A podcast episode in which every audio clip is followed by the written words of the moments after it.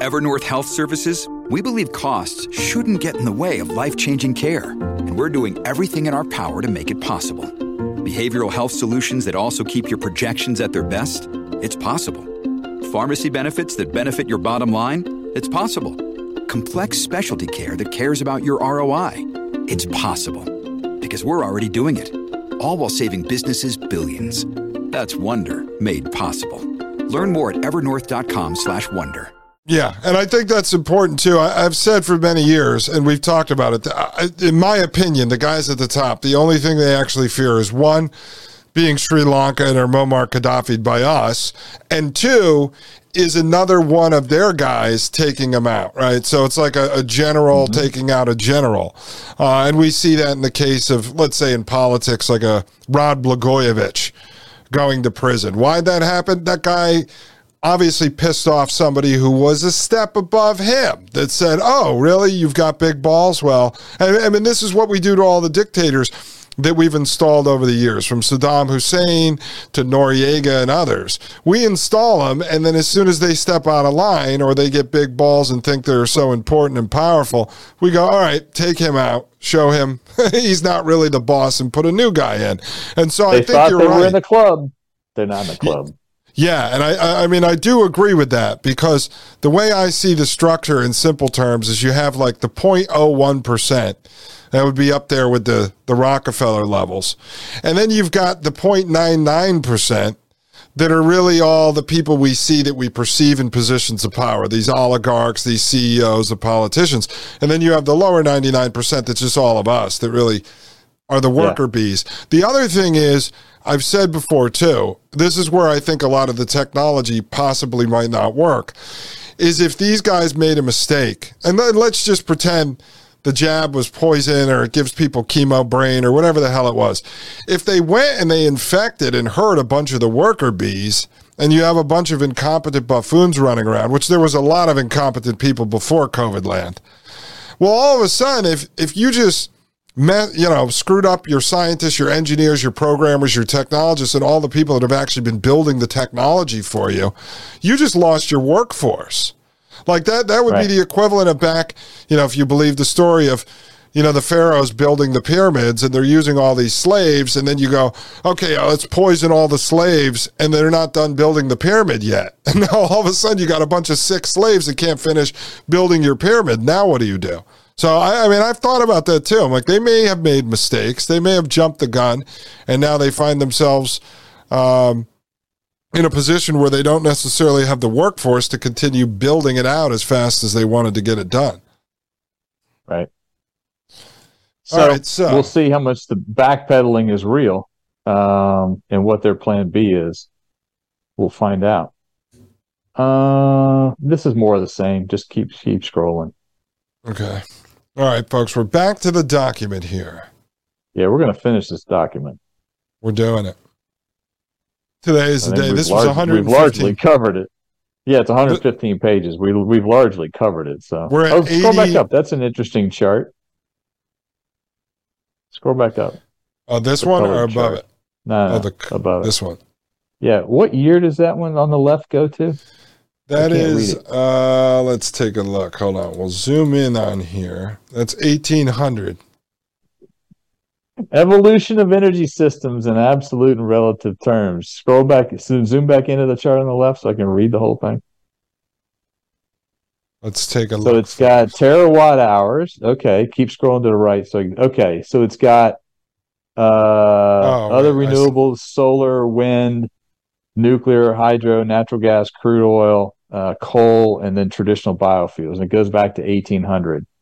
Um, well, out of the terawatt hours as of 2017, I don't know, Dustin, what 90% of that is natural gas, coal, and crude crude oil.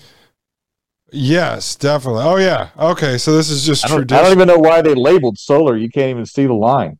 I know. And then what is down at the bottom? Traditional biofuels, coal, crude, natural gas. Oh yeah, and then yeah, basically nothing. Yeah. Anyhow, okay. Yeah.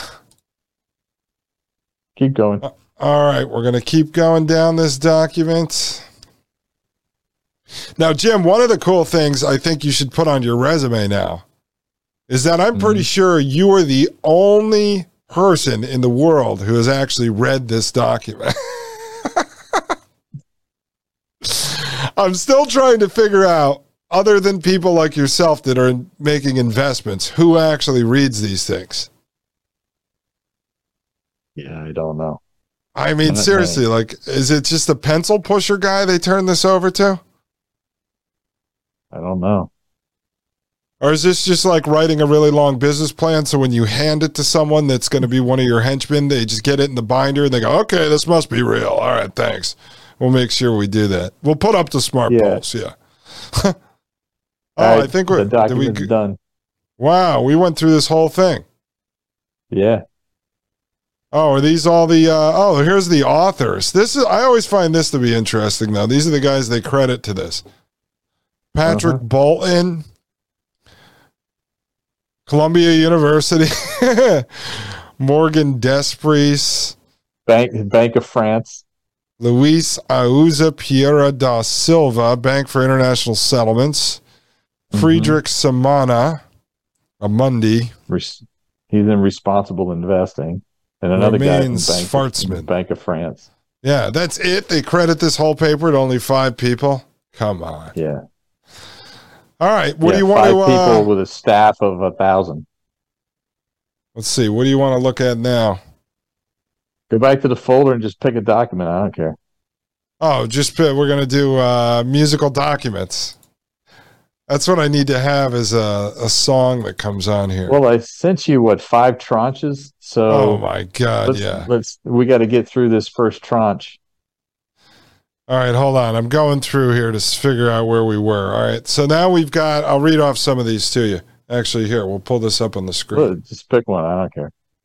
Uh, let's see. We've got um, BIS uh, Project mBridge. Did we go over that?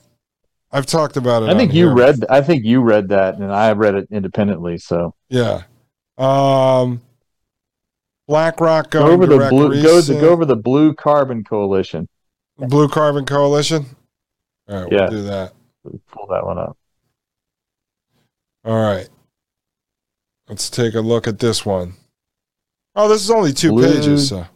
Yeah, the Blue Carbon Coalition, gathering governments, non-governmental actors, and private actors, which means NGOs and corporations. The Blue Carbon Coalition aims to accelerate investments in coastal carbon sinks. New term they made up. Coastal, Coastal carbon wetlands. sinks. Yeah.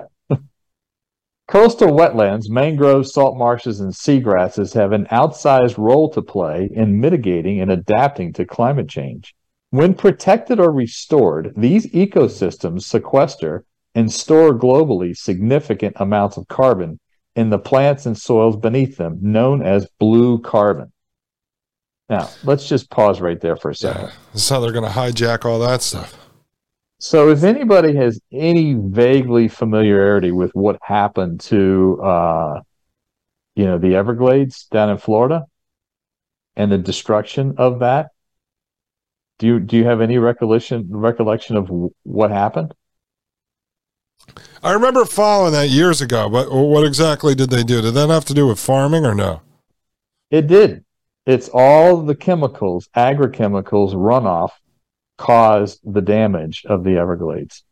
So the big corporations that pushed all the big farm chemicals and caused the damage to the Everglades are now telling us we have to save them. Yeah. And that It's that, that all tie into that red tide and everything. That was all part of it, right? Yep. Yep. Yeah. Mhm. Okay. Continue. we destroyed it. Now we must save it by giving it to us. I can't Yeah, read it. It's- gotta make it bigger. There we go. The Glasgow COP26 marked an inflection point in the recognition of blue carbon as an essential nature based solution to climate change. The goal is to develop conservation models that benefit the livelihoods worldwide with a focus on least developed countries, indigenous peoples, and local communities, i.e., we have to, you know, develop the South, Southern We have to Hemisphere. industrialize the primitive folks. I, that's what I keep Yeah. telling the audience. You're going to sit here and tell me that some guy, you're supposed to believe some guy running around in a loincloth that hunts elk with a wooden spear is a polluter. well, it's, it's, it's not necess- It's not yet. What they're going to do is they're going to develop the southern hemisphere, and then when the same problems we've seen, like with the Everglades I just mentioned, then they're going to point the finger at the local communities in the southern hemisphere, saying it's your fault. Exactly. No, that's what it is. And then the solution to that is yeah. carbon carbon credit based central bank digital currency. Yeah. Yep. All right. It's, uh, I don't know. Pick another document down there. Carbon pricing leadership something. It's a carbon pricing leadership coalition, One Planet Summit. And there's the carbon pricing leadership report. The report might be too big. Let's, this one's two pages. We'll go through this one. All right, let's look at this. This is the uh, leadership coalition. Yep. So there's they they want to implement an ambitious pricing for carbon to enhance global understanding of carbon pricing as a tool for accelerating and financing effective climate action. Its purpose is to promote carbon pricing as an effective tool to reduce emissions so that 50% of the global emissions are covered by carbon pricing by 2030. Strengthening carbon pricing policies to redirect investment commensurate with the scale of the climate change. That's no different than a tax, folks.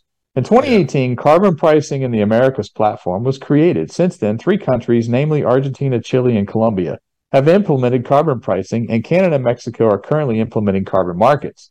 Quebec and Chile, co-chairs of the CPA, which is the carbon pricing of the in the Americas platform, invited governments across the Americas to endorse the Glasgow D, D Declaration on Carbon Pricing in the Americas. So they want carbon pricing, but they got to sell it first. Unbelievable, man. It's crazy. All right, let's take a look. Um, carbon pricing leadership report, carbon budget infograph final. Yeah, carbon, do that one. Do the graph. The graph. All right, let's take a look at this. Oh yeah, this this is this is good. All right. It's called balancing the budget.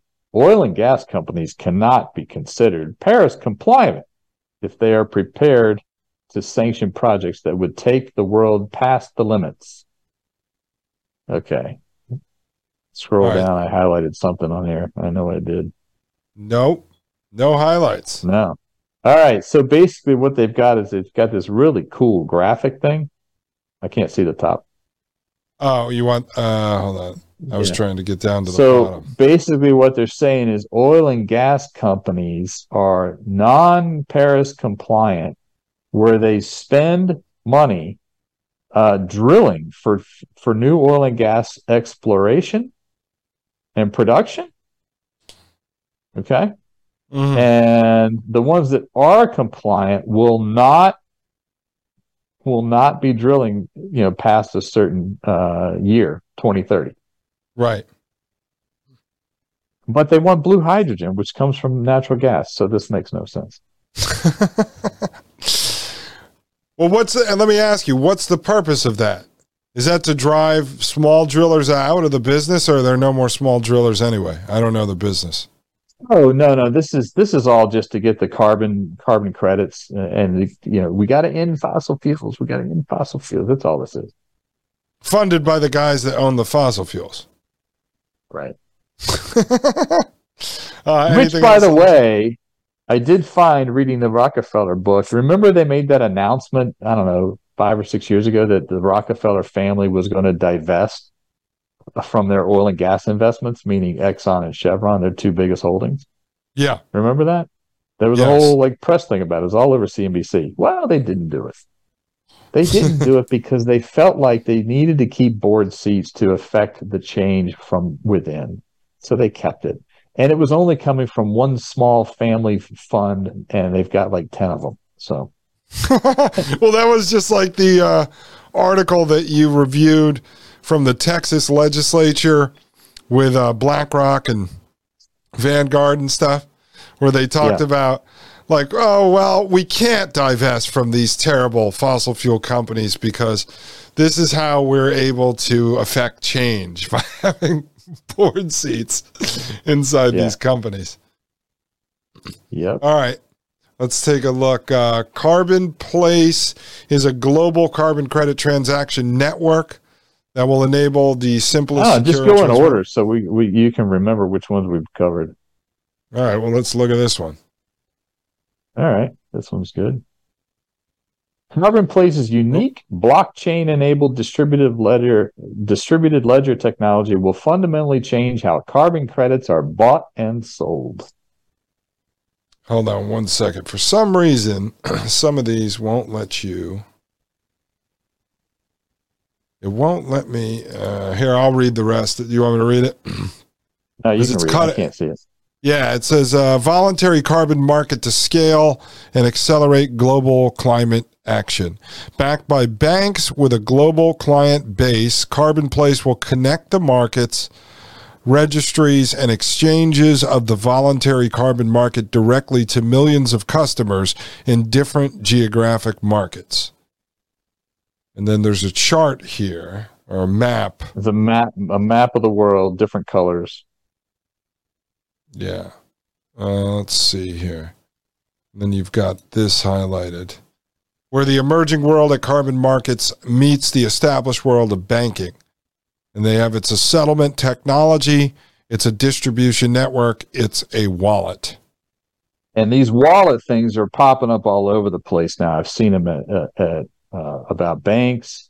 I've seen like the Apple Wallet. I've seen it in stores. The wallet is becoming uh, a common phrase getting into the public. So beware of that. There was just something else. I don't know if it was an article. I know we didn't cover it with you because it had been between the last time you were on. It had to do with another wallet that was being launched. Oh, was it a partnership coming out of Zelle that had to do with so. a digital yeah, wallet? So. It was again all the big yeah. banks coming together to develop a digital yeah. wallet. Yeah, yeah.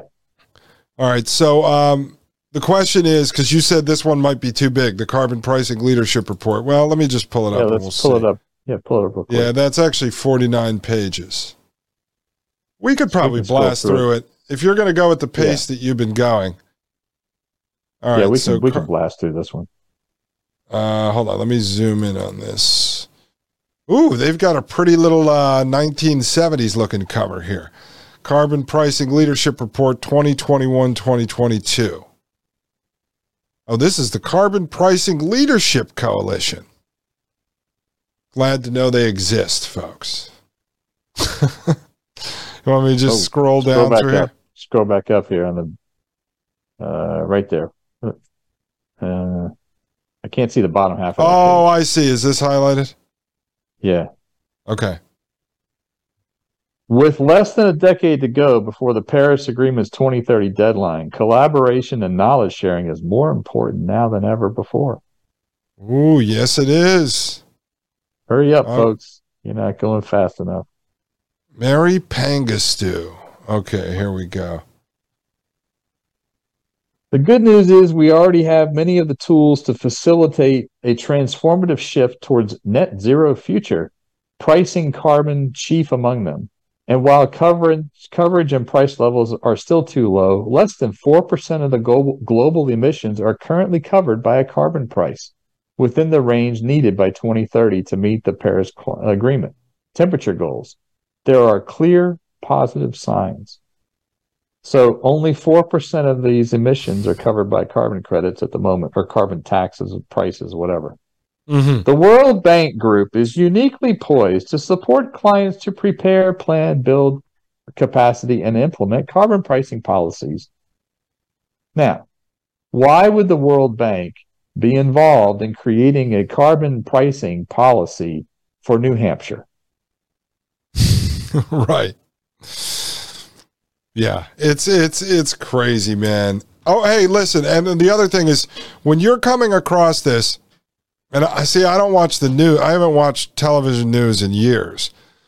What is the current um what's the current propaganda narrative to the general public if all this stuff doesn't happen? Are they still saying like the the, the New York City's going to end up underwater? People oh, are just going to burn to death. I mean, do they even try to push it forward, or is this just happening? They don't care anymore what people think. I have no idea. I don't watch the media at all. Yeah, I'm just trying. I'm wondering what the front facing propaganda is at this point. Yeah, I, I don't know. I mean, like if you said, listen, we need to get all this done by 2030, otherwise everyone's going to fry up in a solar flare, then uh, people will go, oh, okay, do whatever you're going to do. But I just don't even know if they push that on TV anymore or they just keep moving forward with this at this point. Don't know. At least uh, this is Justin Trudeau here. Yeah. Just saying commitments alone are not enough. It must be backed up by policies and actions.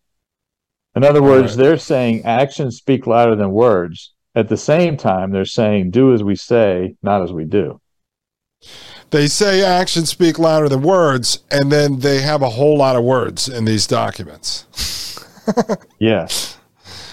Um, He's calling to... on governments and businesses to make new carbon pricing commitments for those already pitching or pricing pollution it could be a commitment for higher to higher prices, expanded coverage, and techni- technical support for emerging systems.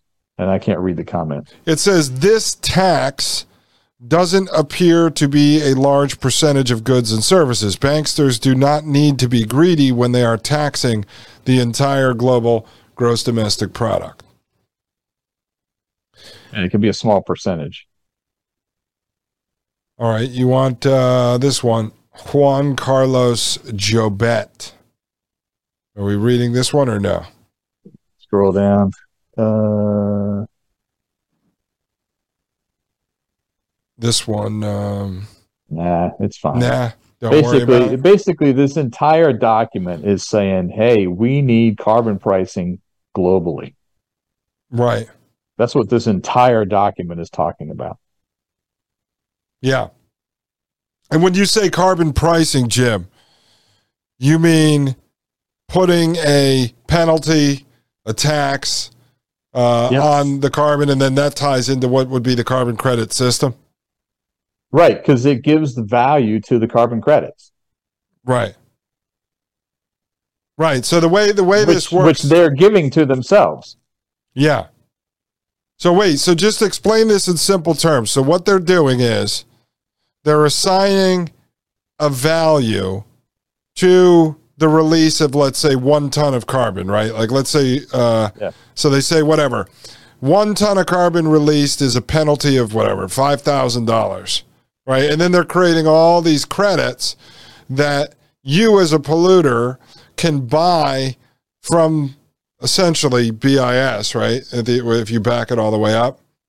Right. um, you're going to end up buying a carbon credit. So if you run a mom and pop, uh, I don't know, pizza shop, and they deem you to be um, exporting, uh, I don't know, 10 tons of carbon into the atmosphere every year from your pizza ovens, they can literally turn around and say, you have to buy 10 credits from us at $5,000 a piece for $50,000. And then you're allowed to push that carbon into the atmosphere. I mean, is that, I mean, in simple terms, yeah. that's what they're doing. Yeah, they're basically these these companies are not going to be putting more less CO2 into the atmosphere in general on a global scale, okay? They're just going to be forced to buy carbon credits from the elite banks. Right, so either so they got one, they have to have this carbon pricing system to know what they're worth.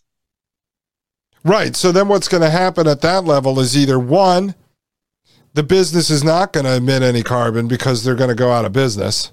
Uh, two, the price of your pizza is going to double because these guys have to make up the difference somewhere. Uh, or well, three, two is big. Yeah, two is big. Carbon pricing is to basically price human beings, social engineer the population into buying the things, spending money on the things they want you to spend money on. Right. Which is not a hamburger. Yes. Right. Unless so they're going to drive. Yeah. So they're going to drive up the prices.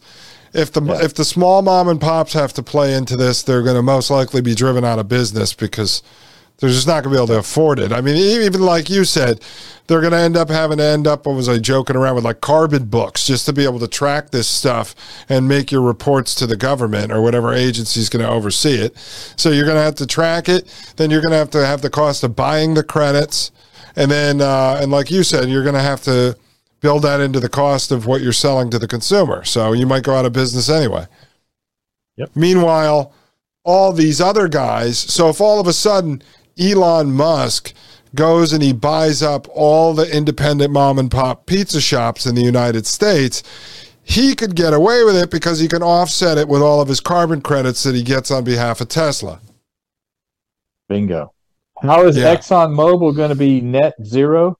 They're going to still have oil and gas wells. They're still going to drill new oil and gas wells, but they're going to create a whole shit ton of blue hydrogen and capture a bunch of CO2 for the carbon credits to to net off the carbon supposedly they put into the atmosphere with the oil and gas wells. Yeah. It's a scheme. It's just a scheme. Yeah, and then the thing is what people it's not just with this, it's with everything. Like just like we talk about the big industry over the years writing all of the uh, laws and regulations that get passed down through right. their lobbyists to Congress to pass. And you go, wait a second, why would Exxon want to have all these crazy laws and regulations that they have to comply with? Why would they write right. that? Well, they could afford to do it. The idea was to muscle all the small guys out who can't afford to comply with all the new laws and regulations. It's just destroying the what's left of small and medium sized businesses. Right. And guess Forcing who owns them to close or sell of Exxon? Who's that? Rockefeller. At this point, uh, I don't even think you have to ask the question anymore. Who owns well, they had a chart. They had a chart in the book when Standard Oil was broken up. Who owns twenty five percent of everything, Jim? the Rockefellers. I mean, almost when Standard anything. Oil was broken up. What was it? Okay. So the the Standard Oil Company, okay, at the time of the break breakup, Rockefeller owned 25% of the shares and retained the same percentage of shares in all of the new companies. Okay. Now, here's the new companies Exxon, Mobil, which are now one company, Chevron, Amoco, Marathon, Sohio and KYSO. KYSO was merged into Chevron. Uh, Amoco and Sohio, which was Standard Oil of Ohio, became BP. So they owned basically 25% of Exxon, Chevron, BP, and Marathon. Mm-hmm. Yeah. And the, and the thing is, did you ever figure out, uh, or did you see when they broke them up? Um, was that that was was that actually coming after them, or that was all done intentionally as some sort of a Machiavellian move? Um, the latter. they didn't. They were broken up, but they didn't lose the monopoly. right. No, yeah. I'm just wondering if we went back in time and looked at that move in context. What was the reason they even broke it up? Was there like a public outcry? What was the, or was it? um Yeah, there just, was some public. Just kind of a big controlled opposition move stuff. So like, okay, yeah. So we'll make it look like we break them up, but we're not really going to break them up. I can read it to you the book. Hang on. Oh, you have that? Oh, it goes through that in there? It does, yeah. Yeah, read a little of that book. I mean, I'm telling you, the, the, the stuff that you've been sending over from that has been phenomenal. In 1911, the law finally caught up with Rockefeller, resulting in Standard Oil being divided into 34 smaller companies. The most powerful were Standard Oil of New Jersey, uh, use, which later became Exxon, Standard Oil Company of New York, which became Mobil, uh, which had its headquarters at Rockefeller Center before moving to Houston in 1989. Uh, the damage still turned out to be minimal as Rockefeller was well prepared for this eventuality. And then at the, I just read this at the time of the breakup, they owned 25% of the shares uh, and retained that same percentages of the new companies. In a short period of time, the original value of his stock increased 500% while he re- retained control over all of the individual companies. Wow. After the breakup. Yeah. Wow. That's cool. Yep. Brilliant. Brilliant.